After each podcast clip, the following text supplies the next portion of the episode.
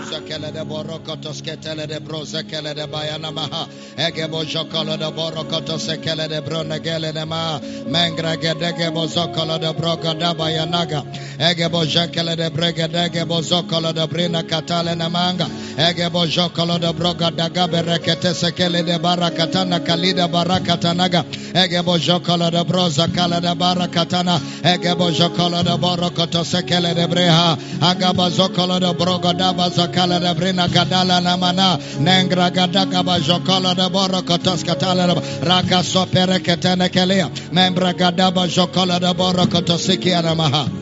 Praise you, Father. In the name of Jesus. I'd like you to hold somebody. We're going to pray for one another. Just pray for somebody. Don't pray for yourself. Pray for somebody. That the zeal of God's house will consume your neighbor. That the zeal of God's house will consume your neighbor. That the passion for missions, the passion for souls, the passion for kingdom service will overshadow your neighbor. Let's pray together for one another. That the passion for souls, the passion for service in the kingdom will overshadow your neighbor.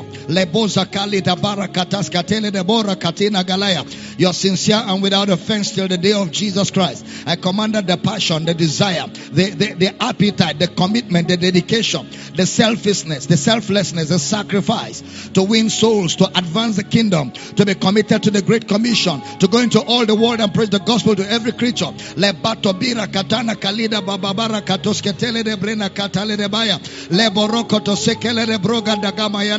You walk worthy of the Lord unto all pleasing. You're fruitful unto every good work. You're fruitful unto every good work. You're fruitful unto every good work. You're stirred up by the Holy Ghost. You're stirred up by the Holy Ghost. You're stirred up with, by the Holy Ghost. You're sincere and without offense till the day of Jesus Christ.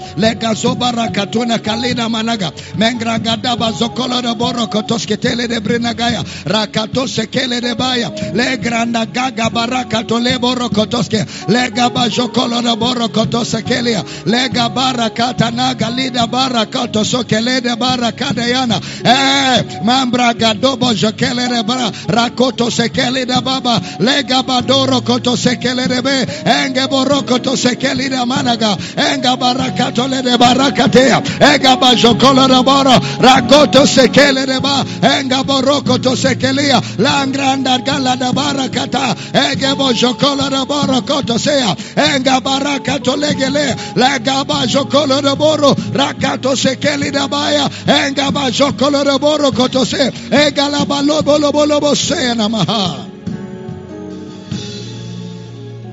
Praise you, Father. In the name of Jesus. Father, we rejoice because we have the privilege of serving.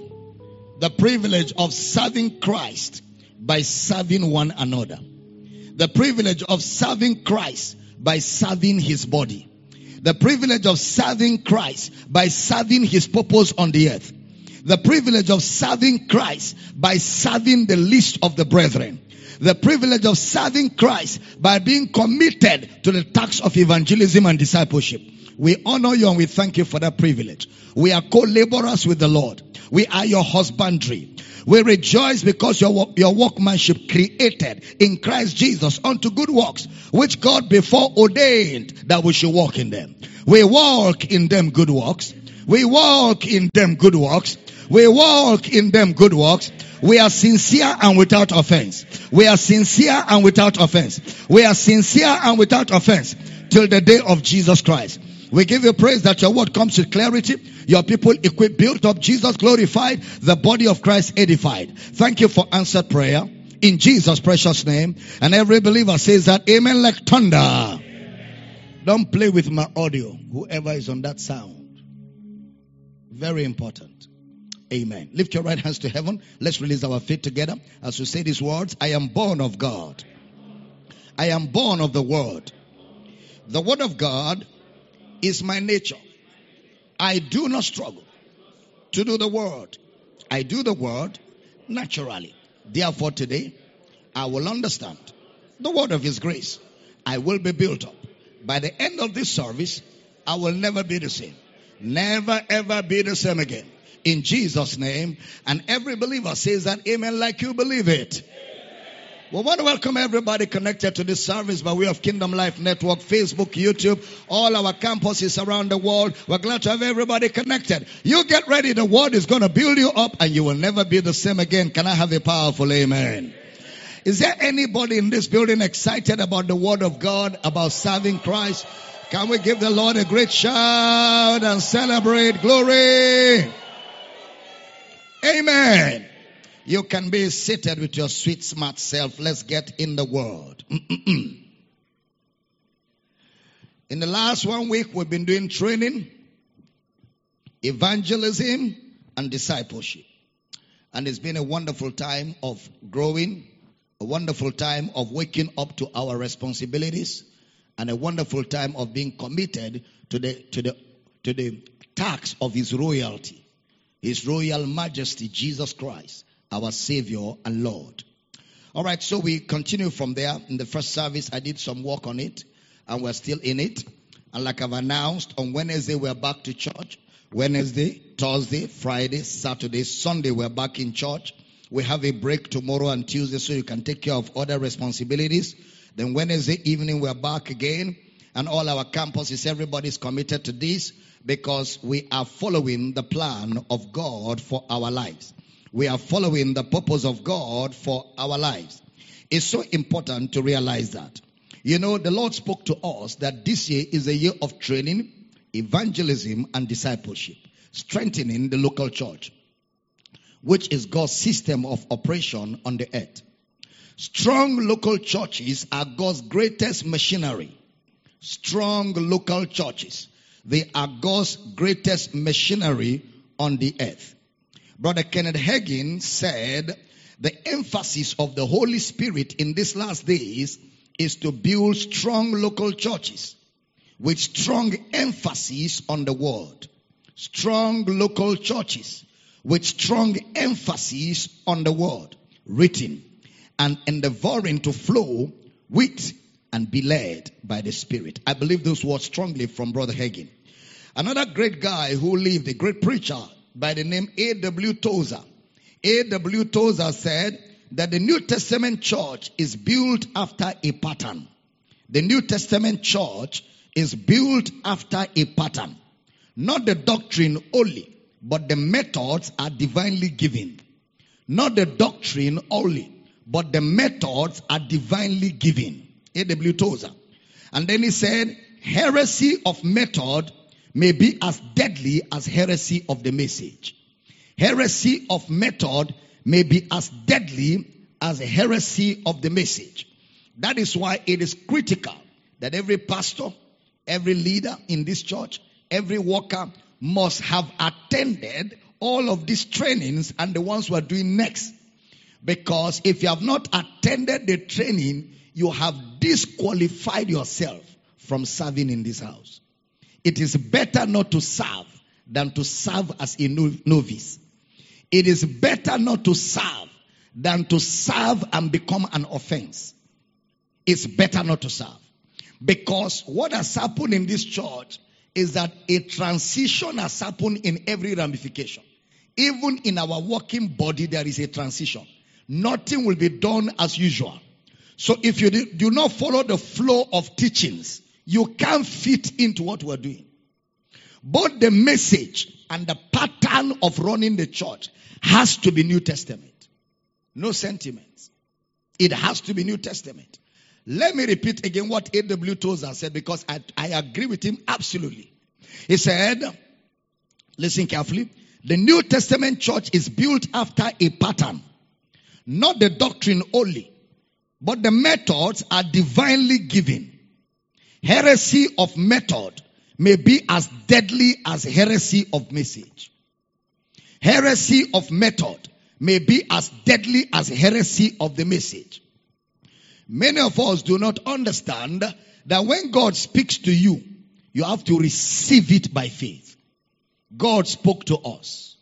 Training, evangelism, and discipleship. You receive those words by faith. And as you are receiving it, you gear up for work. You gear up for work. When you hear training from the Holy Ghost, You hear evangelism. You hear discipleship. What he's saying is, run that you may obtain. Run that you may obtain. Run. Those are marching orders.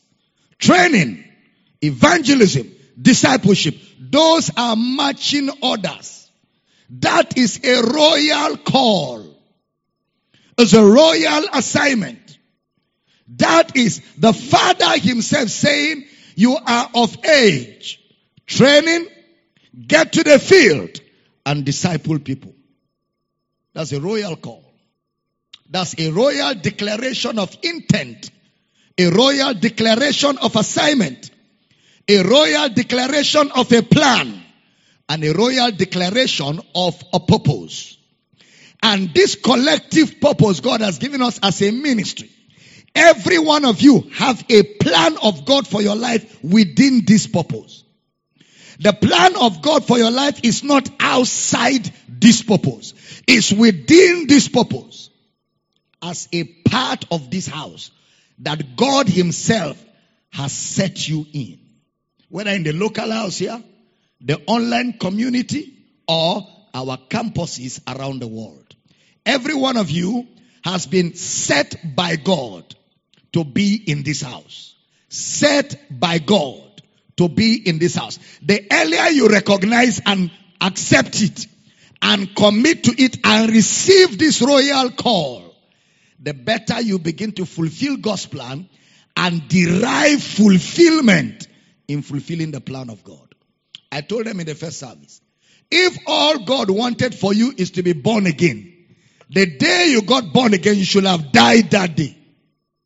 The reason why after you are born again, you are still alive is so that you can respond to the royal call. The royal call of evangelism, the royal call of discipleship. You are not saved to enjoy your life. You are saved for an assignment. You are saved to save others. You are saved to disciple others. The proof of spiritual growth is service. The moment you start growing in the things of the spirit, the natural thing that happens is be- you become restless. You want to be useful. You want to be used. You want to serve. When a believer begins to grow and he is not serving, that growth is questionable. It's either a pimple or a boil. It is not a proper growth or a cancer. Any growth that is useless in the body of Christ is a pimple or a boil or a cancer. Otherwise, genuine growth should translate into service. Genuine growth. Listen carefully, because let me tell you the truth. After all this thing now, once you stop breathing, you will face these realities. Once you stop breathing now, and one day you will stop breathing. You are not going to be here forever. Once you stop breathing, bam, you will face these realities. So there's no point to pretend. The earlier you face these facts, the better for you. Because if you run away from it, it is waiting for you. So the earlier you confront these realities and rise up to the call of His Royal Majesty, Jesus the Savior of your soul, the better for you. And I, I have no worries. I have not shone. I have not shone to declare to you the whole counsel of God. As your pastor, I have not shone to declare to you the whole counsel of God. I have not allowed your face to intimidate me by any measure. I have told you boldly, frankly, sincerely, and honestly, doctrinally, rebukingly, correctingly, by the word of God, from the heart of a pastor, what you ought to do for the kingdom. The rest is left to you. We can't force you. We can only teach you and show you. At the end of the day, you have a responsibility to knowledge. The response you give to knowledge is service. Knowledge that does not result in service will puff you. Knowledge that does not result in service will puff you. And when you are puffed by knowledge, it will destroy you. Knowledge ought to build, not to destroy. Knowledge builds only when it is used as charity. When your knowledge translates to love. Love of God by loving the brethren. Loving God by loving the brethren. Loving God by loving his church. Loving God by loving his people. In First Timothy one eighteen, put it up for me. First Timothy chapter one verse eighteen, read for me. This charge I commit unto thee, son Timothy, according to the prophecies which went before on thee, that thou by them mightest war a good warfare. There are prophecies that have gone before us. Training, evangelism, discipleship. He said by those prophecies, war a good warfare. What is warfare? It is called the fight of faith. If you have a word from God, you still have to walk by faith. When God gives you a word as a church, as a people, as an individual, after you have received that word, you still have to walk by faith. Brother Paul said, holding faith, holding faith and a good conscience, which some, having put away concerning the faith, have made shipwreck. There are shipwrecked believers. There are shipwrecked ministers. There are shipwrecked workers. How did they make shipwreck? They did not hold faith.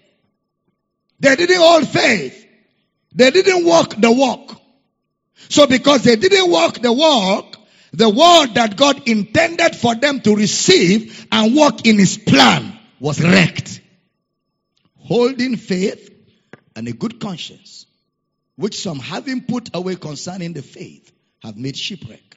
There are a lot of ministers that are shipwrecked. There are young ministers, with the way they are behaving, I can tell you they will not last in the ministry. It's not a pro- I don't need to close my eyes to prophesy when it comes to ministry. There are some young ministers I have seen, with the way they are behaving, they can't last in the ministry. Nobody lasts in the ministry anyhow. There is ministerial protocol. There is ministerial decorum. And there are ministerial manners for anybody that will last in the ministry. I'm getting to forty years in ministry. forty years. Not born again. forty years in ministry. I'm getting to forty years. Four decades in ministry. It's not a joke. It's not a joke. I'm talking about preaching for forty years. I'm almost there. So when I tell you young ministers, I am of age to tell you who a young minister is. And I can tell you the way some of them are behaving, they cannot last. And some of them, if you look at them, they are not pastored by anybody. They are not pastored by anybody. They are just rascals on the loose. No accountability. They are not accountable. Nobody is responsible for their doctrinal position. They just wake up and concoct anything wrong with it. They can't last in ministry like that.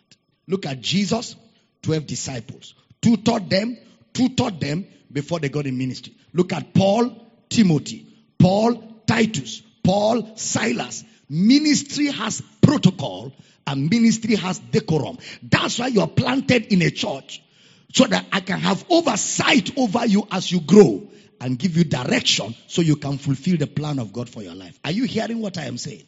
Please, this is very important. This is very, very important. We are on a threshold of something that will shake this world. We are on a threshold of the fulfillment of God's plan at a dimension like we've never seen before. Therefore, everybody, you must put yourself in a place where you can be productive and where you can serve the body of Christ. Prophecies don't happen because they are from the Spirit of God. They only happen because we believe. They don't happen because they are from the Spirit. They happen because we believe. Of course, there are prophecies that are unconditional. And of course, when it comes to living our lives, we have to believe and walk by faith. So in the call to ministry, you have to believe that God has called you and walk by faith in the call of God upon your life. You need to open your mouth regularly and confess, I am called of God. Can I hear everybody shout that? Say it confidently. Now say with me, I have the call of God on my life. Now say with me, I answer the call of God on my life to disciple believers, to serve the body of Christ. Say with me, I am God sufficient. Say it again, I am able. I am an able minister of the New Testament. I'm a minister of the New Testament. I am God sufficient. I didn't hear a powerful amen. Those are words you have to speak all the time. Those are words you have to speak all the time. Those are words you have to speak all the time. Say with me, my ministry is accepted of the saints. Say again, I have a door of utterance available to me. Now say louder, I am a soul winner. I win souls. Now say with me very loud, the zeal of God's house has consumed me. I am passionate about the things of God. I didn't hear a powerful amen. So we have been looking at why I must be committed to the local church. Why I must be in a local church and be committed there. Not just to be in a church, but be committed. Not to be a permanent visitor, but to be committed. And this includes our online people. There are some of you online, you are of age now to start a campus in your city. And there are some of you online, you sit in the comfort of your house, you follow the teachings, and you have had enough by now. You should identify with a campus or start one. You should. You should. It is unhealthy for a believer to isolate himself in the name of growing spiritually. No genuine believer, no genuine believer will find delight in not loving the body of Christ. No genuine believer will find delight in not loving the body of Christ, in not identifying with the body of Christ. Of course, I'm aware there are some of you online that are new, you've not understood much, and there is no Jesus church where you live. You can take your time and grow. But as you begin to grow, you yourself must start a lighthouse where other people around you can come and be fed. And that is where our campuses come from.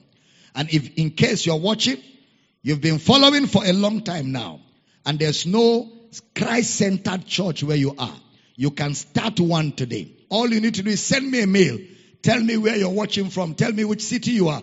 We will walk with you, train you, equip you, and help you start a lighthouse, an extension of our church in your community where other people can come and be fed. For example, today, our Surulere campus just started today in this service. Right now, they're just starting. You know, let's clap for them. They're just starting the Surulere campus. They just started their own today. We have a number of campuses in Lagos. Surulere started today. Our Port Harcourt official campus will begin the last week of this month. The last week of this month. You know, they've paid for a place for the next one year. They have their radio broadcast already running from last week. You know, it's everything is coming together for them. When a believer is of age, if there is no light in your community, bring the light there. When you are of age, if where you are living there's no light, you yourself, you become the lighthouse. You are the light of the world. A city set on a hill that cannot be hid. And you become accountable because we walk with you. We will help you and show you how to function within this collective vision and fulfill your own part in the vision of God. Can I hear a good amen? Matthew sixteen eighteen. Matthew sixteen eighteen. Put it up for me and read for me.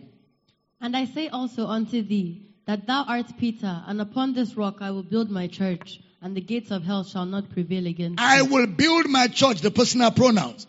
I will build my church. The word church is from the Greek word ecclesia. The word church is from the Greek word ecclesia. It implies to call out to gather. To call out to gather. So Jesus is saying, I will build my gathering. Those whom I have called. My called out ones. The church is the body of Jesus. That as we are now, we form the body of Jesus. In Ephesians chapter one verse seventeen to twenty-one, he calls the church his body. He calls the church his body. So the body of Christ is the church. Where Jesus is, his body is. Everybody wants his body to gather together.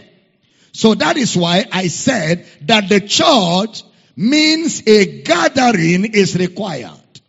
The church means that a gathering or an assemblage is required.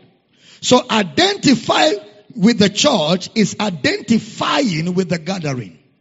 Identifying with the church is identifying with the gathering. Ephesians three fourteen to fifteen, he calls the church the family of God. The family of God. Ephesians two eighteen to twenty-two, he calls the church the household of faith. The household of God. The household of God. The body of Christ. In Galatians chapter six verse ten, he calls the church the household of faith. Do good unto all men, especially to those who are of the household of faith. So the body of Christ requires a gathering together. You cannot say, I am in the body of Christ, and you are happy to stay by yourself. You cannot say, I don't love church. I love Jesus. You are out of order. You cannot say, I don't love church, but I love Jesus. You are out of order. To love Jesus is to love his church. You cannot say, I don't like Doctor Damina's mouth, but I like his body. No. If you like anything about me at all, you will like all of me. You cannot say, I love Jesus, but I don't like his church. Eh-eh. Uh-uh. He said, but the church is imperfect. That is why you can be admitted there. The church is imperfect. That is why you can join. Because you yourself, you are imperfect. Church is for imperfect people that God will perfect. He gave them pastors, prophets, evangelists, apostles for their perfecting. So the church is for imperfect people that will be perfected by the teaching of the word of God. Teaching good? Yeah. So the church is called the body of Christ. You need the local gathering where you attend. You need it. If there's no one where you are, you can start one in your house. You don't need a building to start a church. You just need a space where two or three are gathered. That's a church. I am there in their midst. I am there in their midst. So the gathering is required. The gathering is required. If you are a son of God, you must of necessity belong to the family of God or the brotherhood. If you belong to the brotherhood, the brotherhood requires a gathering. The brotherhood requires a gathering. I said it this morning that Paul had, Paul, Brother Paul had four major areas that he measured in, in all of his epistles. Number one, soteriology, a study of salvation. Number two, eschatology, a study of the end times. Number three, we also have bibliology, a study of the books of the Bible. And then we have ecclesiology, a study of the church. Now listen carefully. A study of the church is a study of supernatural relationships. A study of the church is a study of supernatural relationships. The church is a place for supernatural relationships. The church is a place for supernatural relationships. In Colossians three, Colossians four, Colossians six, Ephesians four, Romans twelve reveals that our relationship in the church is supernatural. One body, one spirit, one faith. One Father, one body, one spirit. So the church is a reality of our redemption. The local church is a reality of our redemption. So the body of Christ is a redemptive reality. The body of Christ is a redemptive reality. You are saved into the body. You are saved into the body. You are not saved into isolation. You are saved into the body. You've been baptized into the church. by receiving Christ. When you receive Christ, you were baptized into the church, the church of Jesus. First Corinthians twelve thirteen. First Corinthians twelve thirteen. Read it for me. For by one Spirit are we all baptized into one body, whether we be Jews or Gentiles, whether we be bond or free, and have been all made to drink into one Spirit. We have all been made to drink into one Spirit. So we are one body. We are one body. Now, having laid that foundation, we're looking at Paul's revelation as a key revelation in the Bible. In fact, without Paul's revelation, we will never know anything. We'll never know anything. And I'm telling you the truth. Paul's revelation opens our mind to the church. So whenever I see people say, I study the word of God so much, and they don't belong to a local church, I know they are not studying anything. Because when you start studying the word of God very much, the next thing you start sensing is a need to belong to a local assembly and serve. To belong to a local assembly and serve. Because the revelation of Paul, which is important to understanding the Bible, opens our mind to see why and how we must function in the local church. Can I hear a powerful amen? The church is the place for supernatural relationships. I am your pastor. My relationship with all of you is supernatural. I'm not your pastor because you like me. I'm not your pastor because I came from your village.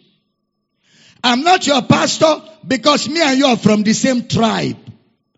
I'm not your pastor because we come from the same clan. Mm-mm.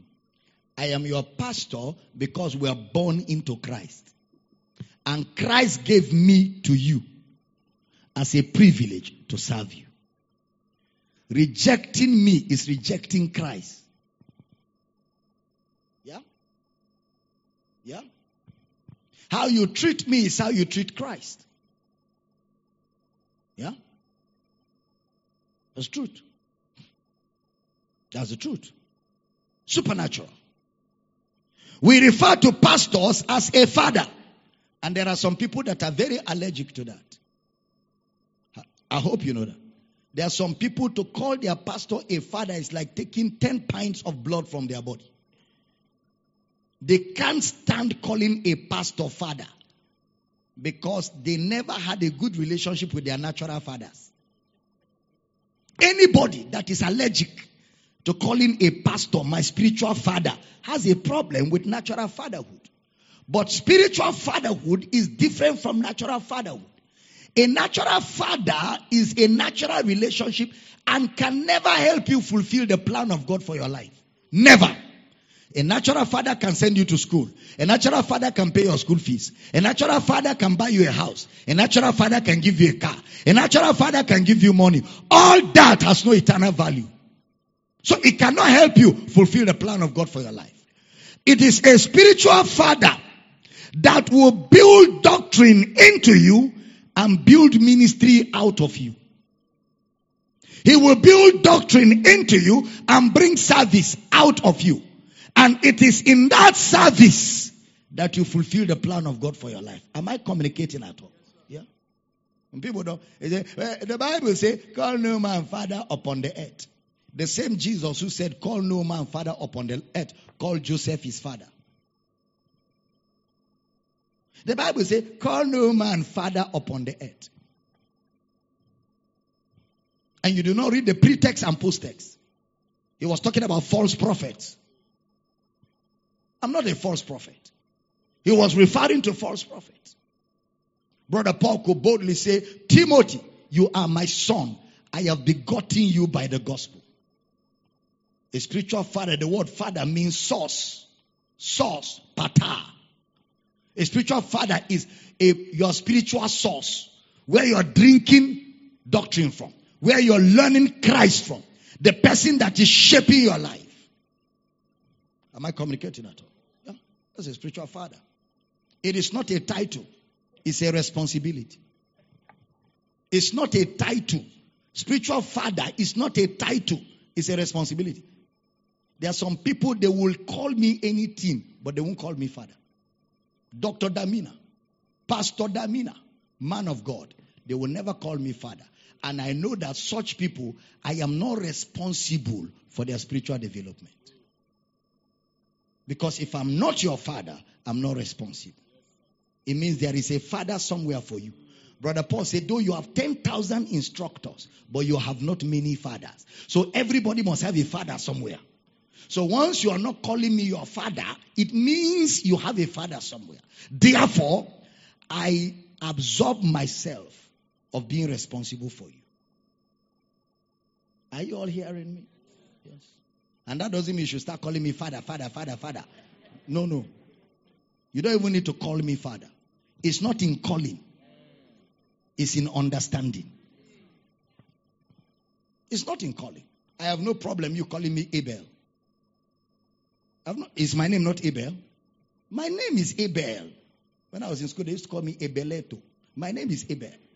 Now, but don't call me Abeleto. I will lay ten fingers on you. My name is Abel. So if you call me Abel, I have no problem. I will answer you, but you will receive the reward of Abel. Names are important. Jesus said, he that receives a prophet in the name, in the name, names are important. How you receive me is how I will bless you.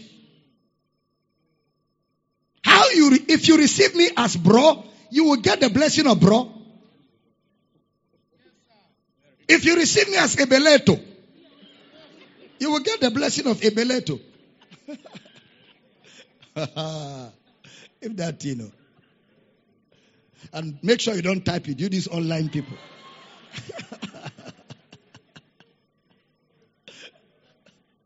Glory to God. Are you still in the building? So we refer to a pastor as father. Look at Second Timothy two one. Second Timothy chapter two verse one. Thou therefore, my son, be strong in the grace that is in Christ Jesus. Who calls somebody my son? Huh? When somebody says my son, what is he saying? I am. Exactly. This is in the epistles. Thou therefore, Timothy, my son, my son, be strong. He gave him a charge. Be strong. How did Timothy become Paul's son?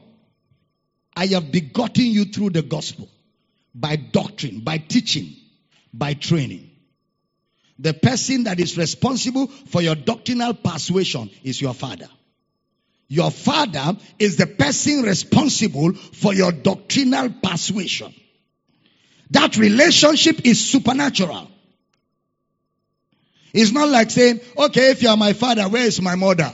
Uh-uh, it's not natural. It's a spiritual relationship. I have begotten you through the gospel. Through the gospel there means it is supernatural. I have begotten you through the gospel. Through the gospel means it is supernatural. If you call a brother in the church, bro, sister, it is supernatural because you people didn't come from the same family. But however, in Jesus, we have become brothers and sisters. So the church is a platform for relationships. The church is a platform for relationships that God put together. We are bound by faith and we are bound by eternity. We are bound by faith. And we are bound by eternity. So the church is a place for supernatural relationships. A place for godly divine relationships. The church is a place for godly divine relationships. If you have more friendship outside the church, I can tell you, you are a backsliding Christian.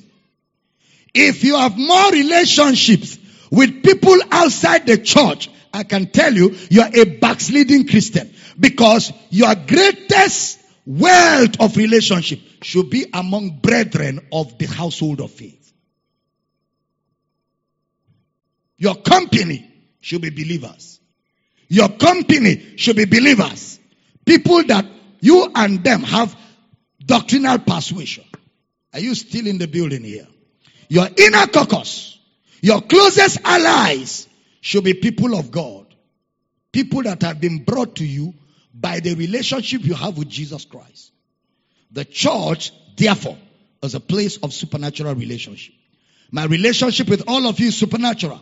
God put me here so that you can fulfill his plan for your life.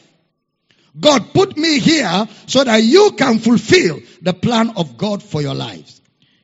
Can I hear a powerful amen? So, fulfilling God's plan for your life can only happen in the church. Fulfilling God's plan for your life can only happen in the church. Ephesians four eleven. Read for me, Ephesians chapter four, verse eleven. And he gave some apostles and some pro- and some prophets and some evangelists and some pastors and teachers. Twelve. For the perfecting of the saints, for the work of the ministry, for the edifying of the body of Christ. Thirteen. Till we all come in the unity of the faith and of the knowledge of the Son of God, unto a perfect man, unto the measure of the stature, stature of the fullness of Christ. Fourteen.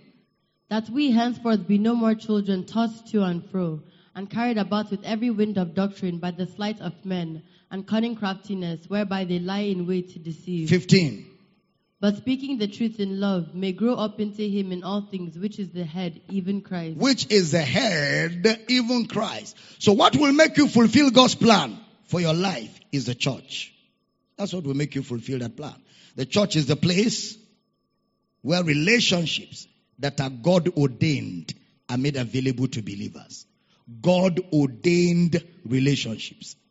Partnerships, brothers and sisters made available to you in Christ. Partnerships, brothers and sisters made available to you in Christ. That is why you cannot marry outside your doctrinal persuasion. You cannot marry outside your doctrinal persuasion. You can only marry within your doctrinal persuasion if you don't want to suffer extraordinary problems. If you don't want to give yourself earthly sorrows, you must marry within your doctrinal persuasion. It's important. It's important. It's important. It will make life easy. It will make serving God an adventure. It will make your commitment to God a delight. Very important. I'm not talking about wedding ceremony.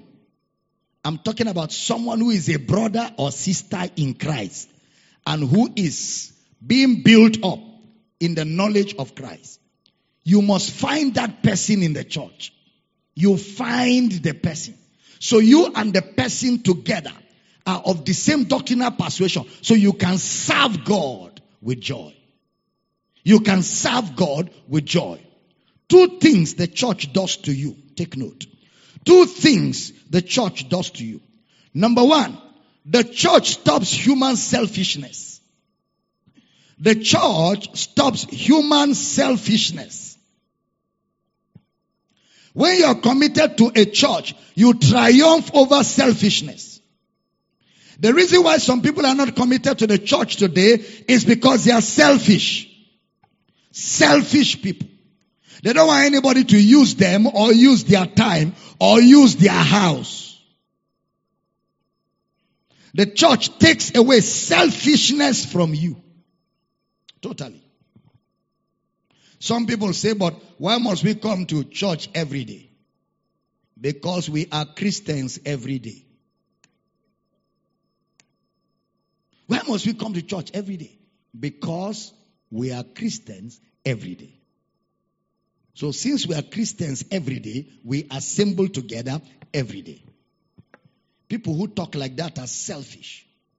When you come to church to pray for others, you are breaking the yoke of selfishness in your life. When you come to pray for others, we are prayers every day in this church. You come to pray, you are breaking the yoke of selfishness. Nobody tells his boss at work, why must I come to work every day? Boss, why must I come to work every day? Why can't I come to work once a week? Hey, boss.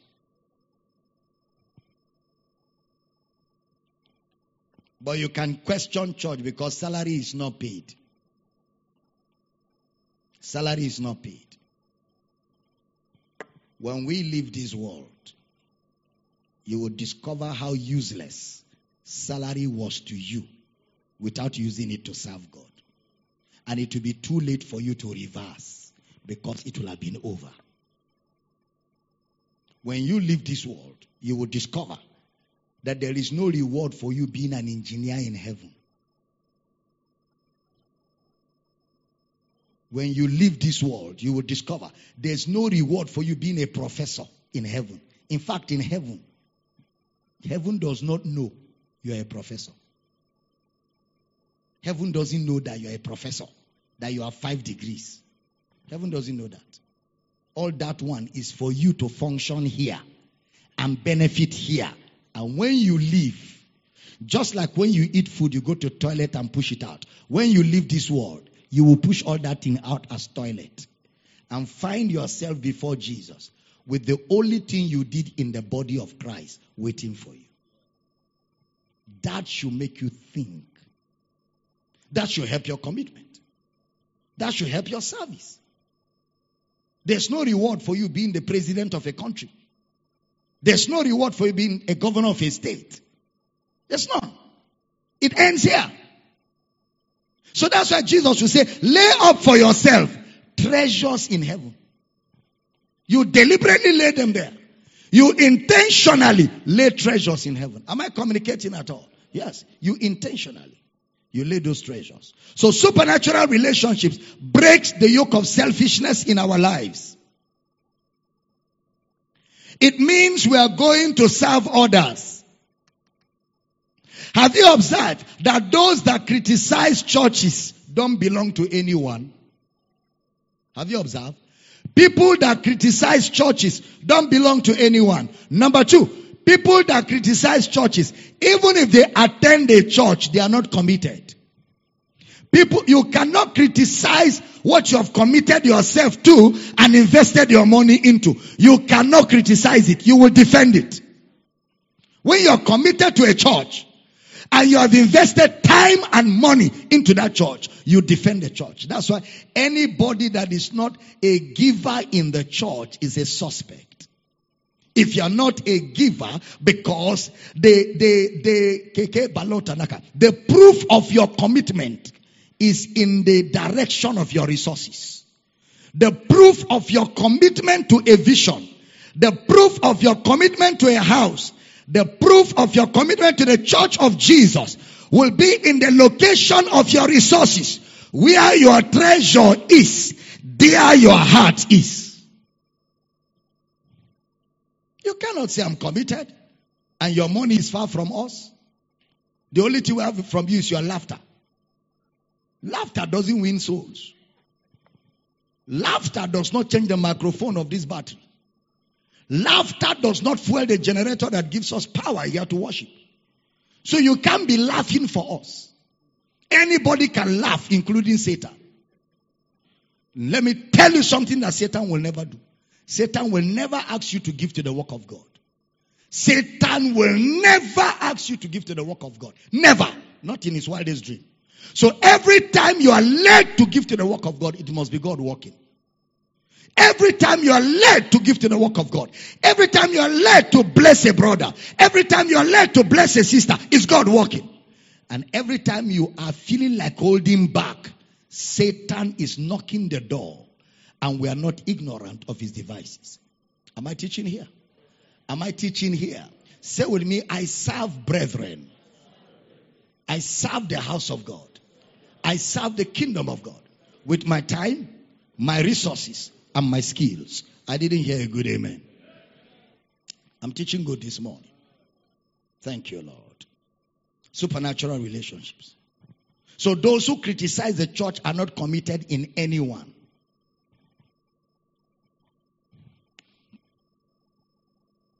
Ask somebody, why are you not committed in a church? I don't want anybody to manipulate me. I don't want anybody to manipulate me. That's why I'm not committed to. That person is a bag of selfishness. You're not committed, not because you don't want to be manipulated. You don't want to share what you have. You don't want to be a blessing. You don't want to serve people.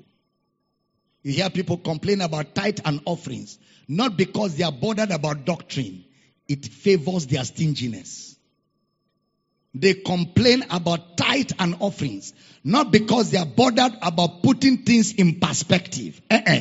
It's because it stimulates their stinginess and it massages their stinginess. It's not because they care about giving to the work of God. Yeah, all this tithe, all this tithe, all this tithe, tithe, tithe, tithe, all this tithe. They are just using it to do us like this. Okay, leave tithe. How much have you given to the work of God? Okay, it's not tithe now. Are you a giver? Are you a giver? There are even some people that ha- have doctrine against tithe, but tithers give better than them. They know sound doctrine, but tithers that don't know sound doctrine, they are more givers to the work of God than the man who say, I know that tithing is not New Testament, but they have they are not generous. It's not because they care about doctrine. It's just that it helps their stingy position. Am I teaching here? Yes. It helps their stinginess. It's not because they care about the things of God. Otherwise, they broke alabaster box. It's not your alabaster box.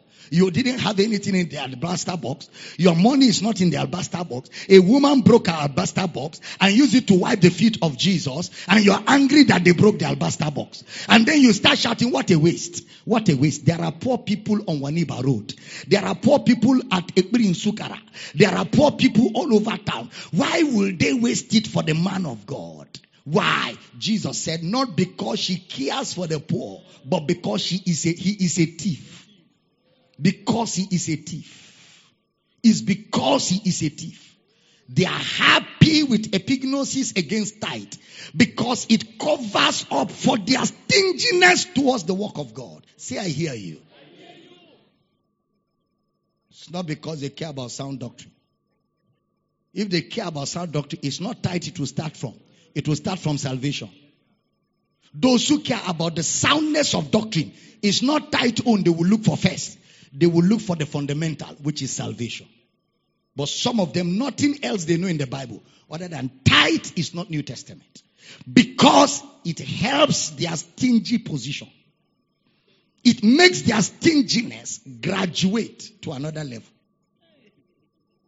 Say with me, I reject stinginess. Say it again. Do you know that stinginess stinks? It smells. Stinginess is an unclean spirit. It's a demon. God is a generous God. For God so loved the world that he gave his only. That's generosity. And the same way God gave, he has asked us to give sacrificially, generously, liberally. He has asked us to give joyfully. If I'm teaching, say I hear you. Yeah. So the church stops human selfishness. If you're not happy in a department in this church, you are selfish. You are selfish. Otherwise, you should be committed and sacrifice. Spend and be spent. What did I say? Yes. Spend and be spent, because you know that your labor is not in vain in the Lord. Your labor is not in vain. Number two, the church stops our interdependence. I mean, it shows, it shows our interdependence. The church shows our interdependence. I need you, you need me. Yeah. I'd like you to elbow your neighbor gently. Don't be radical about it. Because there are some people, their bodies are very soft. It cannot take a hard one. Just gently, lovingly, elbow your neighbor. Say, I need you. Say, I need you. Then elbow your neighbor. Say, you need me. Oh. Yes. I need you. You need me. You need me. Oh. It's Nigerian English. You need me. Oh. I need you. You need me. I cannot be a pastor without all of you. It is you people that made me a pastor. It is me that made you church members. Am I communicating at all? I can't pastor myself. There must be people for me to pastor. So I need you, you need me. Me and you together, we fulfill the plan of God. Did you hear what I said? Me and you together, what do we do? We fulfill the plan of God. We make the purpose of God to find expression. Me and you onliners, we fulfill the plan of God.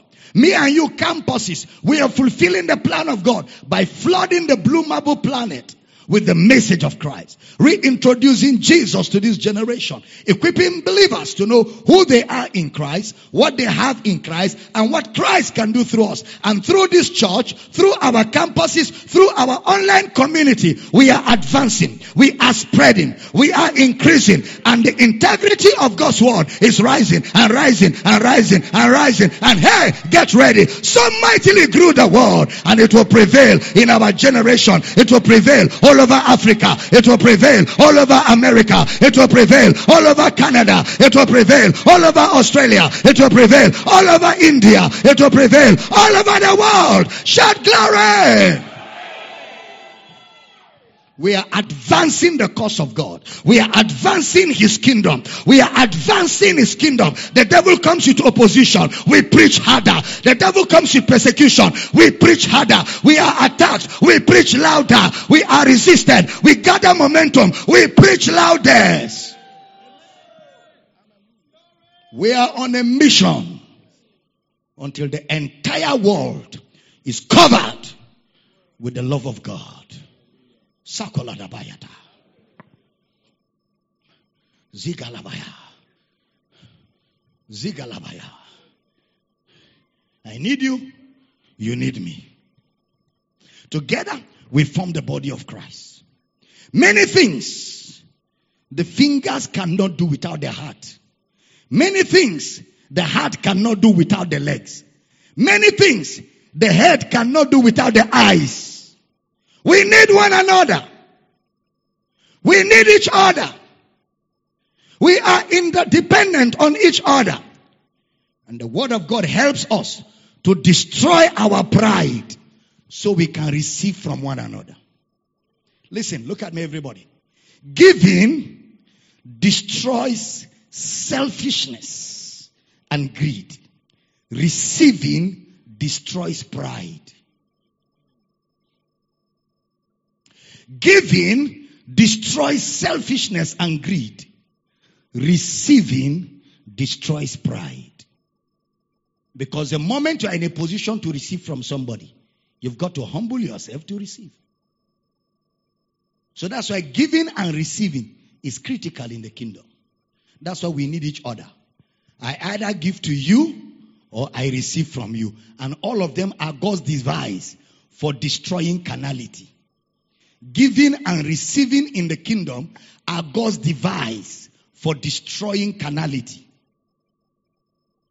Giving and receiving in the kingdom are God's device for destroying carnality. I'm going to get there, there within the week. It stops human selfishness. So the church destroys selfishness. You serve and you are served. You are blessed, you are a blessing. God said to Abraham, I will bless you and I will make you a blessing. Say with me, I am blessed to be a blessing. Say it again, I am blessed to be a blessing. Say it one more time, I am blessed to be a blessing. So we must serve and be served. The church is a major concept in the book of Acts. Look at this. Take these statistics down. In the book of Acts, the word church is mentioned twenty-two times. The word church is mentioned twenty-two times. The word saints is mentioned four times. The word brethren is mentioned twenty-four times. The word disciples mentioned twenty-nine times. All of them are showing the compound word of our relationship. They are all showing the compound word of our relationship. Together, we are called a church. Together, we are called the saints. Together, we are called disciples. Together, we are called the brethren in the book of Acts. Showing you that God identifies with gatherings. And every time you see church, you see brethren, You see, disciples is talking about the gathering of God's people. The church creates interdependence. We depend on each other. I need you. You definitely need me. Within the week, Pastor Thompson's wife put to bed. Okay, within this week. How many days was it? Three days ago or something? Three days ago. All right? I didn't know that his wife was about to put to bed. Okay? So he got to the hospital. And he called me on phone. He called me. Papa, my wife is in the hospital. Please pray for us. She's about to put to bed. I said, I'm praying. I'm praying. The moment I said I'm praying and I cut off the line, I went in tongues. There's no distance in the realm of the spirit.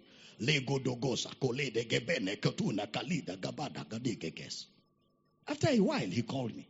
He said, Papa, the doctor said the baby is not coming out. They need to do C S so that the child and the mother's life can be saved. I say, sign quickly. Sign quickly. So he goes to sign. He signs and they are moving the wife to the theater. On the way, she delivers the baby. Yeah. Now, throughout the process, he was in strength because he was drawing from my strength. Yes, sir. We depend on each other. You are alone. Problem come, you alone will carry it. You pray. After so, I say, Father, I don't even know whether you answered me or not. But anyway, anyway, you are alone. Woe to him that is alone. Woe to him that is alone. It is not good for a man to be alone. You need me, I need you. We draw from each other. You can't live a lonely life. God places the solitary in families. That's why we encourage everybody, join the local church and be committed. If he wasn't committed, you think he will have my phone number? You think he will call me and I'll just answer? Is it like that I answer calls? If I answer calls like that, won't M T N employ me in one of their call centers? M T N will employ me now. I can't answer calls like that. I have so many things to do. So when my phone is ringing and I look at it and I'm busy with something and I'm saying I will I will call later or I'll check later. I'm busy with something. But there are names that will appear on my phone. I will interrupt what I am doing to answer the call. It's not everybody I will interrupt for. Some people will even return your call. Not deliberate. I forget. And I have a habit. I don't check call logs. Once I miss your call, I have missed it and I will not check it because I don't want to feel bad for missing it. I wipe it. Let's proceed with life. Papa, I called. Didn't you see? Oh, sorry, I didn't see it. But I called. Oh, sorry. I have a habit of not checking call logs. And those who know me, if I miss your call, you leave a text. Because I will surely read my text. I will reply them or I will call back. Call me and call me and call me and call me and be calling. If you have sense, you should stop. So you don't run down my battery. Because if you run down my battery, I will mark your number.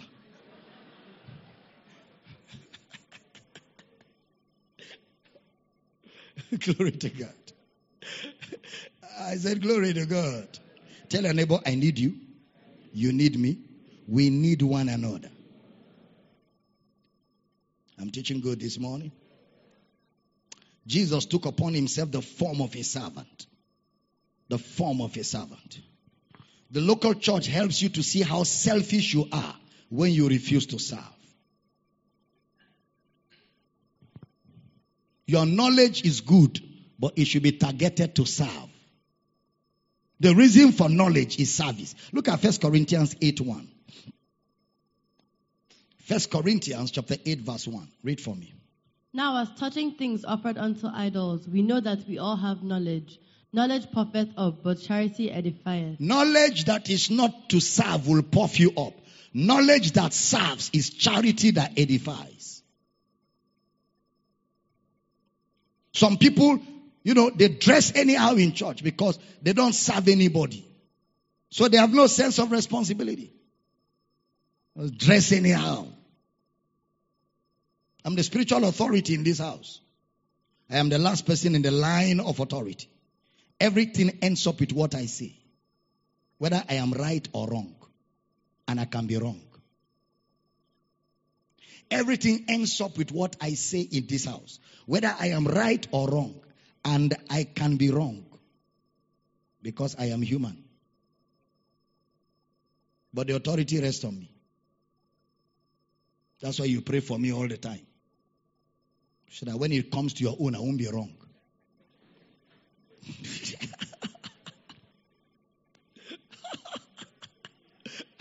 You pray for me all the time, so that when it comes to your own, I won't be wrong.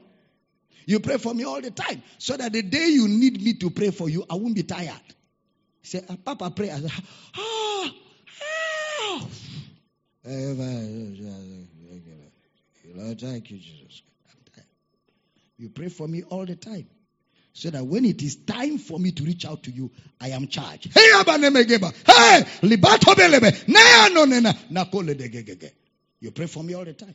But when you don't pray for me, there's no supply. So when it is time, no strength. You didn't supply. Me too, I pray for you all the time, so that you're committed to the work of God, so that you are selfless in your service. We pray for one another. Am I, commu- am I communicating at all? We pray for one another. Tell your neighbor, I need you. You need me. We need one another in this work of God. Can I hear a good amen? I say, can I hear a good amen? Amen. Remember, in fulfilling God's plan for your life, it involves other people. Somebody got you born again. Somebody got you filled with the Holy Spirit. Somebody taught you God's word. Somebody helped you to see things in God's word. Somebody prayed for you.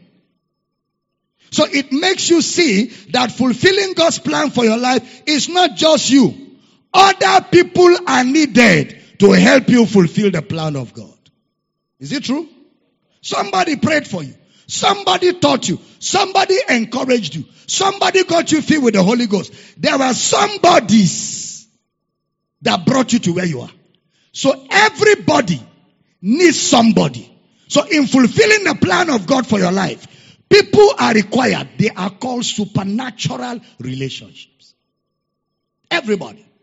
All of us. It's a collective responsibility to advance the cause of Christ on the earth. No single individual can do it. So listen, if you treat these people wrongly, if you dishonor these people, you are simply dishonoring God's plan for your life. If you treat the relationships that God has brought your life supernaturally wrongly, you are simply treating the plan of God for your life dishonorably. To treat these relationships carelessly means you yourself, you don't believe in the plan of God for your life. Can I have a good amen? I said, can I have a good amen? Let me, let me close with a principle today. Are you blessed? Let's look at a principle. There was a guy called Barnabas and another guy was called Saul. Barnabas and Saul. I want to show you a principle before I pray for you. Barnabas and Saul. Barnabas was a Christian before Paul. Acts four thirty-six. Look at Barnabas was already in the church. Acts four thirty-six. Acts chapter four verse thirty-six. And Joseph, who by the apostles was named Barnabas, was surnamed Barnabas, which is being interpreted the son of consolation, a Levite and of the country of Cyprus. So Barnabas was already in the church in Acts chapter four when Paul was still killing Christians. I hope you know that Paul was killing Christians up to Acts chapter seven and eight. He was still killing Christians. Even in chapter nine, it was on his way to kill Christians that he met with the Lord. Now, Barnabas was already born again before Acts chapter four. He even sold his land and brought all the money to the church. So Barnabas was a long-standing believer. I need you to get that background. Barnabas was a long-standing believer. He was already a Christian long time. Now, by Acts chapter nine, Paul is converted. By Acts chapter ten, we see Peter meeting Paul. By Acts chapter eleven, we see Barnabas carried Paul and introduced Paul to the church so the church can receive Paul. Because nobody wanted to identify with Paul. He was a killer. So there has to be a notable character to make the church accept Paul. And Barnabas, being a long-standing believer with integrity, carried Saul and said, church, truly, this man is born again. And the church accepted Paul based on Barnabas' recommendation. Listen carefully. The church accepted Paul based on Barnabas' recommendation. All right? Acts thirteen one. Acts thirteen one. Now there were in the church that was at Antioch certain prophets and teachers, as Barnabas and Simeon that was called Niger, and Lucius of Cyrene, and Manaen, which had been brought up with Herod the Tetrarch, and Saul. And Saul. Next verse. Next verse. Next verse. Two. As they ministered to the Lord and fasted, the Holy Ghost said, separate me Barnabas and Saul for the work. Take note. Separate me who? Why did they call Barnabas before Saul? Because he was senior to Saul. He has been in the kingdom before Saul. He's recognized by the church, superior to Saul. This was human analogy. So separate unto me Barnabas and Saul for the work whereunto I have called them. So now there is a calling that will involve Barnabas and Saul. There is a call of God. There is an assignment of God that it will take Barnabas in collaboration with Saul to fulfill. Because God's plans are not fulfilled solo. God's plans are designed such that you can never fulfill God's plan alone. You need people to help you fulfill it. Am I teaching here? So, God didn't say separate Barnabas, even though he has been long standing. God didn't say separate Saul because he's a new convert on fire. No. A combination of Barnabas and Saul will do the work. Please listen carefully. A combination of Barnabas and Saul will do the work that I have called them. Next verse, verse three, verse three, Acts thirteen three. And when they had fasted and prayed and laid their hands on them, they sent them away. All right, now. So the prophecy was Barnabas and Saul. Obviously, whoever gave that prophecy must have put Barnabas and Saul because he believes that Saul should be junior to Barnabas. Verse seven of the same Acts chapter thirteen. Verse seven. Read verse seven. Which was with the deputy of the country, Sergius Paulus, a prudent man, who called for Barnabas and Saul and desired to hear the word of he God. He called for Barnabas and Saul and desired to hear the word of God. Because if it's from human point of view, it will be Barnabas and Saul. Look at verse nine and ten now. Verse nine and ten now. Then Saul, who also is called Paul, filled with the Holy Ghost, set his eyes on him and said, O full of, O full of all subtlety and all mischief, thou child of the devil, thou enemy of all righteousness, will thou not cease to pervert the right ways of the Lord? Who confronted that soothsayer? Was it Barnabas? So now, in the operation of the gifts of the Spirit, the moment confrontation arose, the gift of God in Paul showed forth. So automatically, it was no more Barnabas and Paul. It was now Paul and Barnabas. Meaning your age in church does not define your responsibility. How long you have been in the church is not a reason for you to be a leader. You can be in the church fifty years and you are a baby. Somebody can be in church one year and is an elder. It's not in biological age. It's in spiritual depth and maturity. So now Paul is the one confronting this guy that came with money. Rebuke the guy. All right. Now observe again. Verse thirteen. Verse thirteen. Verse thirteen. Now when Paul and his company loosed from Paphos, they came to Perga and Pamphylia. And John, departing from them, returned to Jerusalem. Who are the, who are the members of the company? Eh? Paul and his company. Who are, who are the company? Barnabas. So now his name has disappeared. He is now the company. The main guy is Paul. Are we teaching here? Yes, that's how the Spirit of God operates. Barnabas is no more a standing name. He is a company. He is a company. The main guy now is Paul. Please, this is instructive. The main guy is Paul. So things are getting clearer. Look at verse sixteen now. Verse sixteen of the same Acts chapter thirteen. sixteen. Then Paul stood up and beckoning with his hand said, Men of Israel and ye that fear God, give audience. Who said?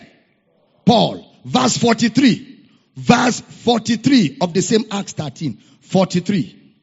Now when the congregation was broken up, many of the Jews and religious proselytes followed Paul and Barnabas, who speaking to them persuaded them to continue in the grace of they God. They followed who? Paul. So who is in charge now? Verse forty-six. Same chapter. Then Paul and Barnabas waxed bold and said, It was necessary that the word of God should first have been spoken to you. But seeing ye put it from you, and judge yourselves unworthy of everlasting life, lo, we turn to the Gentiles. Who spoke? Paul. All right? So Paul and Barnabas. Acts fourteen seven. Acts fourteen seven. Acts fourteen seven. Read for me.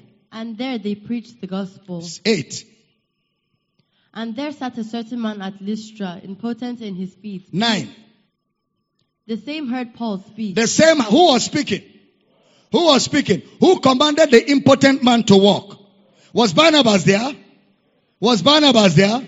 Who and who were separated? Barnabas and Paul. But who is speaking now? All right, Paul. So by implication, Barnabas will be there too, right? Okay. Follow, follow, follow. Verse nineteen. fourteen nine, nineteen. And there came thither certain Jews from Antioch and Iconium who persuaded the people, and having stoned Paul, drew him out of the city, supposing he had been dead. Who was stoned? Who was stoned? Was Barnabas stoned? Why was Barnabas not stoned? Because he was not the active person. So they stoned Paul, and Paul collapsed. And everybody concluded he has died. And they left him. Opposition, attack for the ministry. They left him for dead.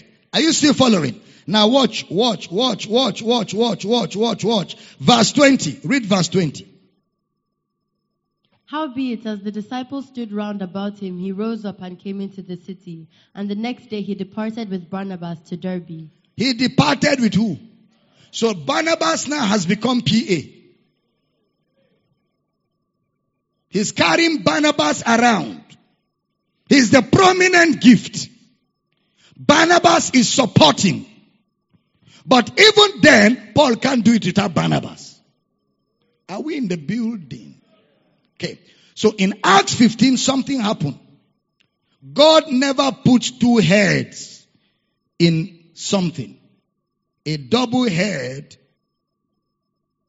a double head creature is a monster. There are no two heads in a marriage. It's only one head. Don't let people tell you your husband is the head, you are the neck. There's nothing like that too. Husbands, love your wives. Wives, submit to your husbands. Clear instructions. Barnabas was to submit into Paul's ministry. Barnabas was to submit to Paul. He was to be an associate minister with Paul. And it was obvious. Do you observe that when the church is persecuted, they don't talk about you. It is your pastor that is in the limelight. Did you observe that? When there is persecution on the church, nobody mentions members' names. It is the pastor that is attacked. Because the pastor is the one in the limelight. That's why when they were to stone, they didn't stone others. They stoned only Paul. That's why you strike the shepherd. You scatter the sheep. So that's why the shepherd must be protected. How many of you observe that when David was leading armies to battle, he was leading armies to battle. He was leading armies to battle. They were defeating cities and winning war. One time David staggered and almost fell in the place of battle. David's soldiers said, God forbid. They took him and said, come home. Stay at home. We will fight. We will fight for you. We will defeat cities. Then we will come and carry you. And you come and step in. We ride David's city and take you back. You sit at home. We will do the work. He said, because if you die, the light of Israel will go out. So we will defend you and fight for you. That's the way the church ought to be. The church ought to fight and defend their pastor. Protect their pastor because the pastor is the light of the house. An attack at the pastor is an attack at your eternity. Yes, sir. They said, David, don't fight with us again. Stay at home. You alive is better than we alive. Stay at home. You are the light of Israel. They will go and fight and conquer cities. Then they will come and carry David, bring him there, and put his leg, bam, they will ride David city. They will carry David and go and keep at home with people protecting him. They go to another battle. That's how the, the house of God ought to strategize. The house of God ought to function strategically. Where you're set, man, that's why all through the epistles, brethren, pray for us. Brethren, pray for us that we be delivered from wicked and unreasonable men. Praying for the pastor is intelligent praying. When you pray for me, you have prayed for all of us. It's intelligent praying. They defended David. Some church people are the ones that give out their pastor. They are the ones that give out. They sell out their pastor. They attack him first. And they bring outsiders to finish him. Some church members are the ones. That is why sons must rise from the church. What did I say? He said, he said, he says, the sons shall answer the enemy at the gate. Genuine children of this church will stand at the gate waiting for the enemy to talk. They will take care of him. And come and share testimony with pastor. They will not say, eh, he's inside. He's inside. In fact, even we are not happy with him. No, that's a Judas Iscariot. That's a sellout. The work of God moves when the set man is defended and trusted and believed in and has maximum cooperation of the members. Then together we can plunder a city. Together we can drive out the devil. Together we can depopulate hell and populate the kingdom. Say, I hear you. I hear you. If you're hearing me, say, I hear you. I hear you. That's the way it works. That's the way it works in the kingdom. That's the way it works in the kingdom. That's the way it works in the kingdom. So Brother Paul was stoned and was left to die. Hmm. Look at that, Acts fourteen thirty-six. Something began to happen. Acts fourteen thirty-six. Sorry, fifteen. fifteen thirty-six.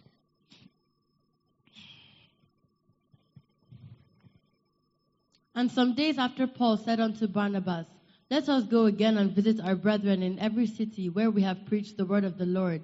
And see how they do. Let's go and establish the brethren. Let's go and strengthen the brethren. Next verse, thirty-seven. Now observe. And Barnabas determined to take with them John, whose surname was Mark. That word determined should be circled in your Bible. And Barnabas determined. That's the first time you will see that word. From where the journey started, everything was moving smoothly. Paul was leading the church. Paul was leading the brethren. After a while, maybe Barnabas' wife told Barnabas, uh-uh, your own now follow, follow. Your own. Which, are you a mumushos? Everything Paul said, you will do. Everything Paul said, you will do. I don't want a mumushos husband. I don't want a mumushos husband. Are you a mumu? You just follow, follow, follow, follow, follow, follow, follow, follow. The other time they stone him is small, they will have stoned you. Follow, follow, follow, follow, follow, follow. Women, don't take your husband out of the will of God because of ego. So now they have planted a seed of rebellion inside Barnabas. And Barnabas determined. That means Barnabas wanted to assert himself. He too wanted to create a level of influence independent of Paul. Did you see that? That's where the problem is all, most, all the time. And Barnabas determined. Now observe, something is about, the, a, God's purpose for somebody is about to die here. And put it up. Barnabas determined to take with them. Now he's making decision for them. When they were stoning them, he didn't make decision. When they were under attack, he didn't make decision. When stones came, they didn't touch him. It's the leader he touched. And then now, he wants to decide for the leader. Is it only Paul that God talks to? Even we too, God talks to us. Are we not all brethren? We're all children of God, born of God. We have the life of God. Eh, eh. If you are thinking like that, you have not understood the gospel. So now, Barnabas is making a decision. The wife has fueled him. I can't marry Simesmeo. And even if you don't act at that time, you will start thinking about it. Because they have put something. Anytime he says, hey, let's go. Simesme. I will not marry Simesme. I will not marry Simesme. It starts affecting your legs. Your legs that were light have become heavy. Say, let's go fast. Say, ah, is it every time you're rushing us? He now wants to take decision. Are you understanding it? Okay. Follow me. I'm almost done. Are you enjoying it? If you're enjoying it, shout glory. Shout glory. So it begins to affect him. He didn't have a problem when Elymas opposed them. He saw Paul rebuke Elymas. But now all of a sudden, he is determined. Something has gone wrong. Read verse thirty-seven and thirty-eight for us. thirty-seven and thirty-eight. And Barnabas determined to take with them John, whose surname was Mark. thirty-eight. But Paul thought not good to take him with them, who departed from them from Pamphylia and went not with them to the work. Paul thought not good. Paul reasoned it. John Mark is unstable. John Mark is not committed. His commitment is questionable. Any leader who is not given in a church is not a genuine leader. Let me repeat. Any leader that is not given to the vision is not genuine. His commitment is questionable. One of the reasons to remove a leader from leadership is when he is not giving. The moment a leader's giving drops, remove him. Just tell him, this department closed. Leader, join other departments. Bless you. Means he doesn't believe in the vision. You are hearing me here. Our campuses, you are all hearing me. Once the giving of a leader drops, something has gone wrong. Some say, but supposing his business is not doing well. If his business was not doing well, he will tell his pastor and tell his pastor, pray with me. My business is going through something. So the pastor will be in the picture. It's called accountability. Pastor will pray with him and pray with him until things get right. And when things get right, it will change again. But just like that, his giving dropped. And then you can see him giving to other things. Coca-Cola exhibition, he donated one million. But in church, his offering is fifteen naira, fifty-five kobo. He's a suspect. You're not hearing me? He's a suspect. All of you are, all of you are workers in this church. Every one of you. Whether you come to working class or not, you're a worker. And you will account to Jesus for being a worker without commitment. Because once I teach you the word of God and you start growing, you are a worker. Say, but I didn't sign. It's not a signing. It's not a signing. It's a spiritual state. Glory to God. Oh, Jesus, I'm enjoying this day. I don't want to close. Barnabas said to Paul, I am sorry, Brother Paul. But I know when you got born again. Are you not a murderer? Was I not the one that introduced you to the church? Is it because we're all following you and looking like we're mumu? Don't you know that you met some of us in the faith? Correlo. Bible says out of that thing there was a sharp contention. They fought. They quarreled. There was commotion. Barnabas no agree. So Paul said, okay, Barnabas, since you want John Mark, you and Mark go. Silas, come, let's go. There was a split. Paul went with Silas. Barnabas went with John Mark. If you follow carefully, you will not hear of Barnabas again. Never. Barnabas destroyed a supernatural relationship and failed in fulfilling God's plan. But look at John Mark. After John Mark discovered that Barnabas is not going anywhere, he left Barnabas and went and submitted to Peter. Then Peter became his spiritual father for some time. Then after some time, he wrote to Brother Paul. He said, Brother Paul, I am still available. You can use me. I have matured now. I know better. Before I didn't know, so you can use me. And Paul said, go and bring John Mark to me, for he is now useful to the ministry. So John Mark came back to Paul and fulfilled God's plan for his life. Which means that Paul was the spiritual platform for Barnabas to fulfill his ministry. Don't play with supernatural relationships.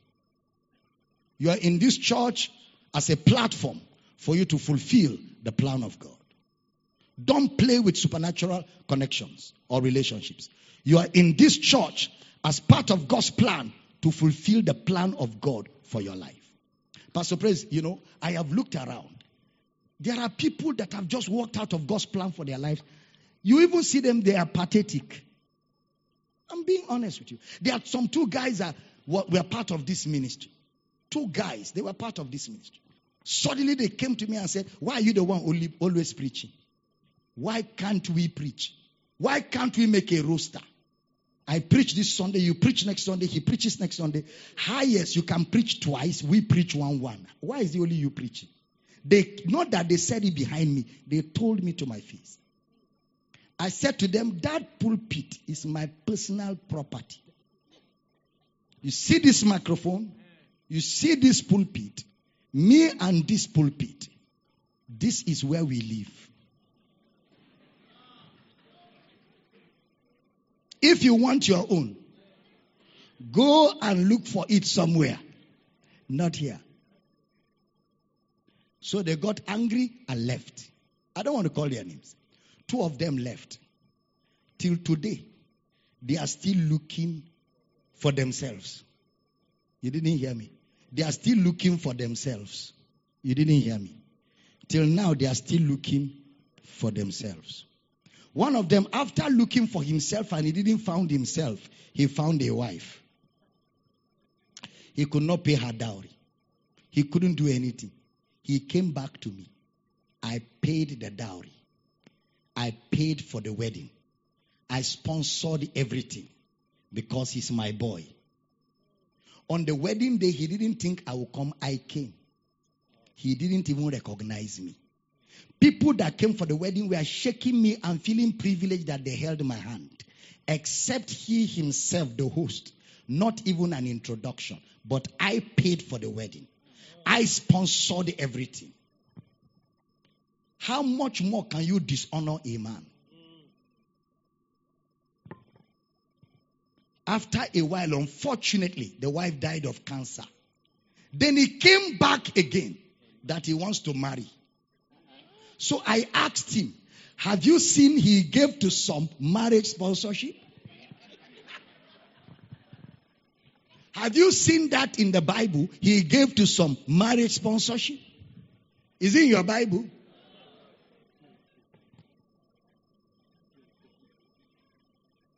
It's not a ministry.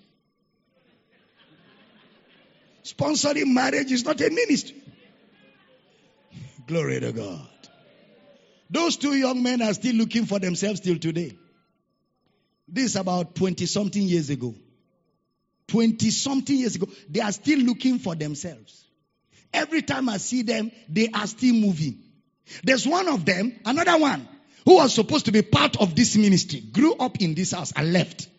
Started church in Uyo, it closed. Went to Lagos. Started another one, it closed. Went to Port Harcourt. Started another one, it closed. Went to Abuja. Started another one, it closed. Came back to Port Harcourt. Started another one, it closed. Came back to Uyo. He's been moving from city to city. Till today, they are closing and starting. Barnabas. Barnabas. And Barnabas didn't die. It's possible he was busy trying to do ministry, but the Holy Ghost never recognized it. When you leave the plan of God, when you leave the purpose of God, you become like a rolling star. You know rolling stars? They are stars in the orbit, but they are not serving a purpose. There's a reason why God put you in this church. There's a reason why you are in this house. There's a reason why you're a part of this vision. It's so that you can be a part of something big. And in this big thing, you can humble yourself and fulfill the plan of God. Look at the difference in verse forty. thirty-nine and forty. thirty-nine and forty of that same Acts. Yeah. And Paul chose Silas and departed, being recommended by the brethren unto the grace of God. Silas was being recommended. Look at verse forty now. And the contention was to... forty, forty. And Paul chose Silas and departed, being recommended by the brethren. He chose Silas after Barnabas left. He chose Silas and both of them departed, being recommended to the grace of God. Barnabas unceremonially ended the plan of God for his life. Men in rebellion are not reckoned with. They are not reckoned with by God again. Men in rebellion are not reckoned with by God again. Men in rebellion are not reckoned with by God again. You can't have two coordinators in a fellowship. You can't have two pastors in a church. So you can't have two campus coordinators. In every campus, there is one coordinator. In every church, there is one pastor. There is one pastor. Already in some of our campuses, our coordinators are already operating as pastors. Some are still growing. But no matter how little a campus coordinator is, he is the coordinator. So everybody that believes is a part of this big plan will have to humble himself and work with that coordinator so that together we can fulfill the plan of God. It's not about who is coordinator. It's about the work. Yes, did you hear what I said? It's not about who is coordinator. It's about what? The work. He that desires the office of a pastor, bishop, desires a good work. Pastor is work. It's not title. Pastor is work. And I have decided, if you're a pastor in this church and you're not working, I will derobe you next Sunday. I will remove it from you. Nobody calls you pastor under my, under my watch. You are back to a brother. What are you pastoring? Pastor is work. Pastor is not, uh, what do they call that thing? Horonary. There is no horonary pastor. Pastor is work. It's not a title of achievement. Pastor is an office of work. So when we call you a pastor in this church, we have a definition of what you are pastoring. Can I hear a good amen? Yes. yes. So all this pastor, pastor, pastor, no work, commitment, no commitment. You don't come to Bible study and you are what? That day is gone. That day is gone. This is a new day. I'm telling you, ho ha, not behind. So that anybody I remove and he comes to complain to you, you will ask him, didn't you hear when Papa said it? Let's be honest, which work were you doing? Pastor is work. Pastor is work. It's an honor for us to recognize you and give you an office to function. It is dishonor for you to collect the office and not function the functioning. So when you respond to our honor with dishonor, we take our honor back We take, Jesus said, if you go to a house and the house does not receive you, what do you do? Let your blessing go with you. We give you honor. You refuse to honor the honor. We collect our honor back and leave you where you were. Leave that in.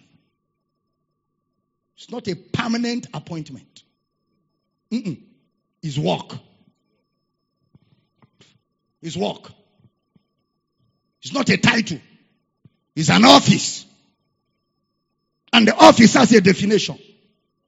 The office has job description.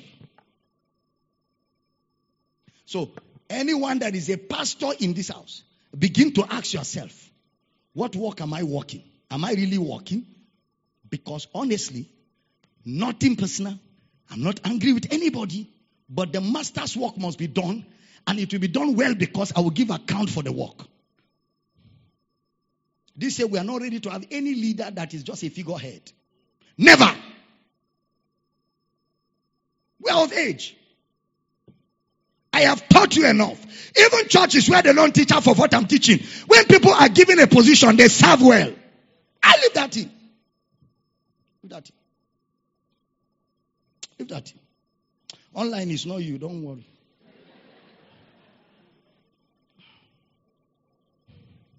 Campuses, well done, it's not you. Block your ears to this one. I'm dealing with house, in-house matters. Head of department, sitting under the gallery always. What an insult. People that are under your department are in front because you are coming late all the time. What kind of head? Is head in front or behind? Is bum bum that is behind? Head is in front. So anytime you see a head take the position of a bum bum, something is fundamentally wrong. Head is in front. Head.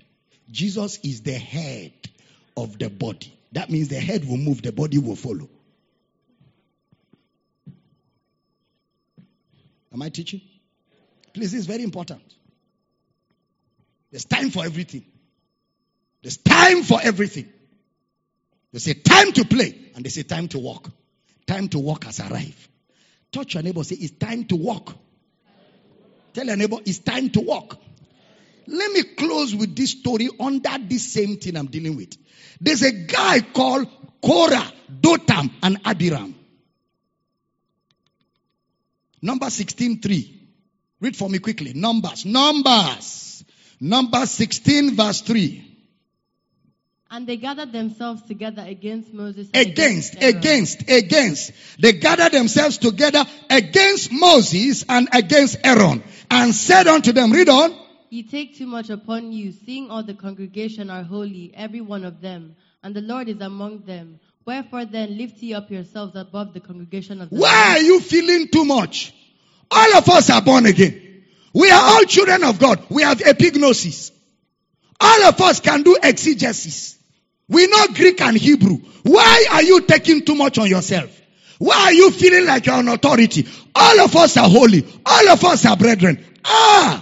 When you start thinking like that, Satan has paid rent in your house. That's what they were saying to Moses. Why are you taking too much on yourself? You forget that the Bible says, obey them that have the rule over you. In Hebrews thirteen. Obey them that have the rule over you. So there are people, even though all of us are born again, there are people given the responsibility to have the rule over us. Say, I hear you. It is called spiritual authority. What is it called? It's called spiritual authority. You say, Moses and Aaron, you people are taking too much on yourself. Hmm. Korah, Dotam, and Abiram. Hey. They say, what's the big deal about you, Moses? They said that to Moses. Moses said, go and call them. They say, we will not come. You know, I've sent for some people in this church. You know, I have sent for people in this church who behave very funny. And they say they should come and tell me they are not coming. All of us have grace. I'm not joking. Not ten years ago, few months ago. Say, we are not coming. We have grace. A man that him and Satan have agreed to perish. It's obvious in the way he talks. They say dog that wants destruction does not hear the voice of his owner. It's an African proverb. It's not for you people, it's for us. Go and call him. Tell Papa, I'm not coming. After all, we all have grace. These are people I have pastored, labored over, prayed over, taught the word of God, blessed them. There's nothing else I have been to them other than blessing. I've never asked a dime from them. I have only blessed them in all areas of blessing. Tell him well, I'm not coming. If I one of them, I had one of them say they should tell me that he even knows more than me. I'm not joking. There is that. What is Papa teaching that I don't know? I even know more than Papa self. Oh yes. You're surprised? When people refuse to submit to the word of God in sincerity, they can behave like Satan. Yes? They can behave like Satan. Korah, Dotam, and Abiram. Let me repeat a statement I want you to write down in your notes. Men in rebellion are not reckoned with by God again. Men in rebellion. Bible says, the rebellious shall dwell in dry ground. The rebellious shall dwell in dry ground. A rebel has decided to sit down in the mire of dishonor. Rebellion is dishonor. A rebel is one that is in dishonor. They say, who is he? After all, we're all children of Israel. We're children of Abraham. One day, the ground just opened and swallowed all of them. Fear. That may not happen today. Because we're under grace. We're in the New Testament. Ground doesn't open to swallow people. But don't be stupid to follow people that are stupid. Don't allow people to talk you out of church. Then when you go, they remain. You know, there are people like that. They will talk and push you away. Then you, you will now do useless and go. Then they themselves will still be inside this church. Don't be stupid. Don't be stupid. There are people like that. Don't allow people to take you out of church. Don't join and be like John Mark or Barnabas. Because the church is a supernatural relationship. Our relationship is eternal. It's not temporal. We are bound to one another by Jesus forever. You must honor God by honoring his church. You must honor God by honoring his church. When you treat the church anyhow, you are treating your destiny anyhow. When you treat the church anyhow, you are treating Jesus anyhow. God never gave Barnabas the revelation. The revelation was given to Paul. And that's why we never heard of Barnabas again. Don't try to assert yourself. Don't try to assert. Anybody trying to assert yourself is a proof of what you are not. Treat supernatural relationships seriously. Nurture them. Respect them. Say with me very loud, I need the church to fulfill God's plan for my life. Say it again, I need the church to fulfill God's plan for my life. Say with me, to function well in my society, I need the church.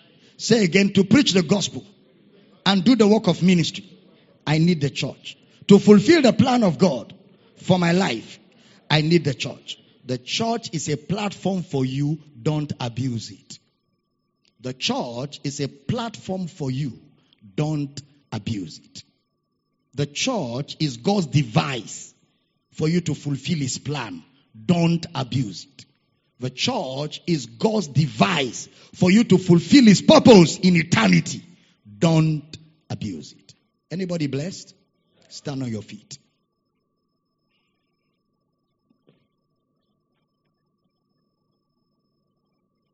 Stand on your feet. Say to your neighbor, I reject the way of Barnabas. Say it very loud.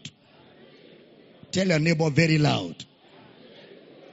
Say, I refuse to be as stupid as John Mark. I refuse to submit to rebellion and his suggestions. I refuse to walk in the way of dishonor. I refuse to walk in the path of dishonor. I honor the gift of God. I honor the brotherhood.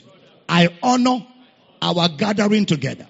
I am committed to the plan of God for my life. This church is God's platform for me to fulfill the plan of God. I will not be rebellious. I am not stingy. I am not stingy.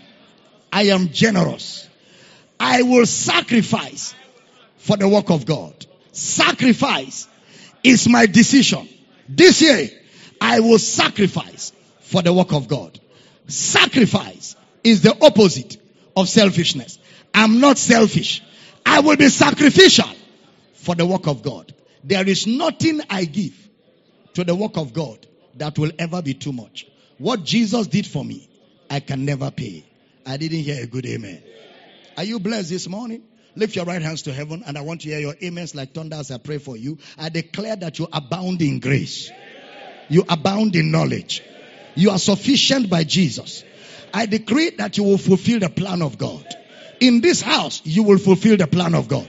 You will walk with other brethren, and together we will fulfill the plan of God. We will fulfill the purpose of God. We will fulfill our collective assignment. And you will fulfill your personal assignment. In the name of Jesus. Wherever you're hearing the sound of my voice, I command grace to abound towards you. You have sufficiency in all things. I declare you are not selfish. I declare you are not selfish. You serve the house. You serve the brethren. You serve the body. You serve the body with your time, with your skill, with your resources. In the name of Jesus. And I decree, because you love Jesus, you love the brethren. I declare that everyone here, our hearts together as a body, are committed to the work of God. This year you are dedicated to service. This year you are dedicated to service. The grace to serve is upon you. The grace to serve is upon you. And the grace to serve well is upon you. In the name of Jesus, you will not live in isolation. You will not live in isolation. In the name of Jesus. I decree that together we will carry out the purpose of God in our time. Thank you, Father, for answered prayer. I bless you wherever you're hearing the sound of my voice. I decree that you abound in grace and you abound in the work of the Lord. You're, you're unmovable. You're unmovable. You're unmovable. You're always abounding. You are steadfast. You are steadfast. You are consistent. You are dedicated. In and out of season, you are found on duty. I decree that you're constant on duty. I decree that you're a person of eternal value. I decree that your service will never be in vain. I decree that you will serve God in the things that matter. In the name of Jesus. Thank you, Father. Thank you, Father. In Jesus' precious name. Can I hear a powerful amen? Are you blessed in the service? Listen carefully. Get a good offering, everybody. Online, in our campuses. Get a good offering. We want to give and rejoice. We give in honor of our assignment. Listen carefully. Scripture says, cry yet saying, my cities through prosperity shall yet spread abroad. If we're going to spread God's word, it will take prosperity. Our giving is to spread the word of God around the world. Every time you are giving, I want you to see your money coming as a tool. And make sure you give what looks like a tool for the fulfilling of the assignment. Don't give casually. Brother Paul says the church in Macedonia, they gave themselves. So there was nothing too much for them to give. We must be people that are generous to the work of God. Listen carefully. When you give like you're about to give now to this work, you are laying for yourself treasures in heaven. Your givings, you will find it someday. There's nothing you give for the work of God that has gone. It is waiting for you. So let's give joyfully and let's give intentionally. Can I hear a good amen? Lift it up. Father, we give in faith, we give with joy, and we thank you for the privilege of giving. And I decree and declare right now in this building that everybody giving today, grace abound towards them. In Jesus' precious name. I didn't hear a powerful amen. Listen to me, everybody around the world. We love you guys. We're signing you up, but listen carefully. Wednesday, Thursday, Friday, Saturday, Sunday, we're back in the house every day. The training continues. I'm giving you Monday and Tuesday to reorganize yourself. Then we're back here on Wednesday. Online, get ready. Campuses, get ready. Everybody, it's training time, it's equipping time, because the work is plenty ahead of us. So therefore, we need all the resources and tools to fit into this assignment.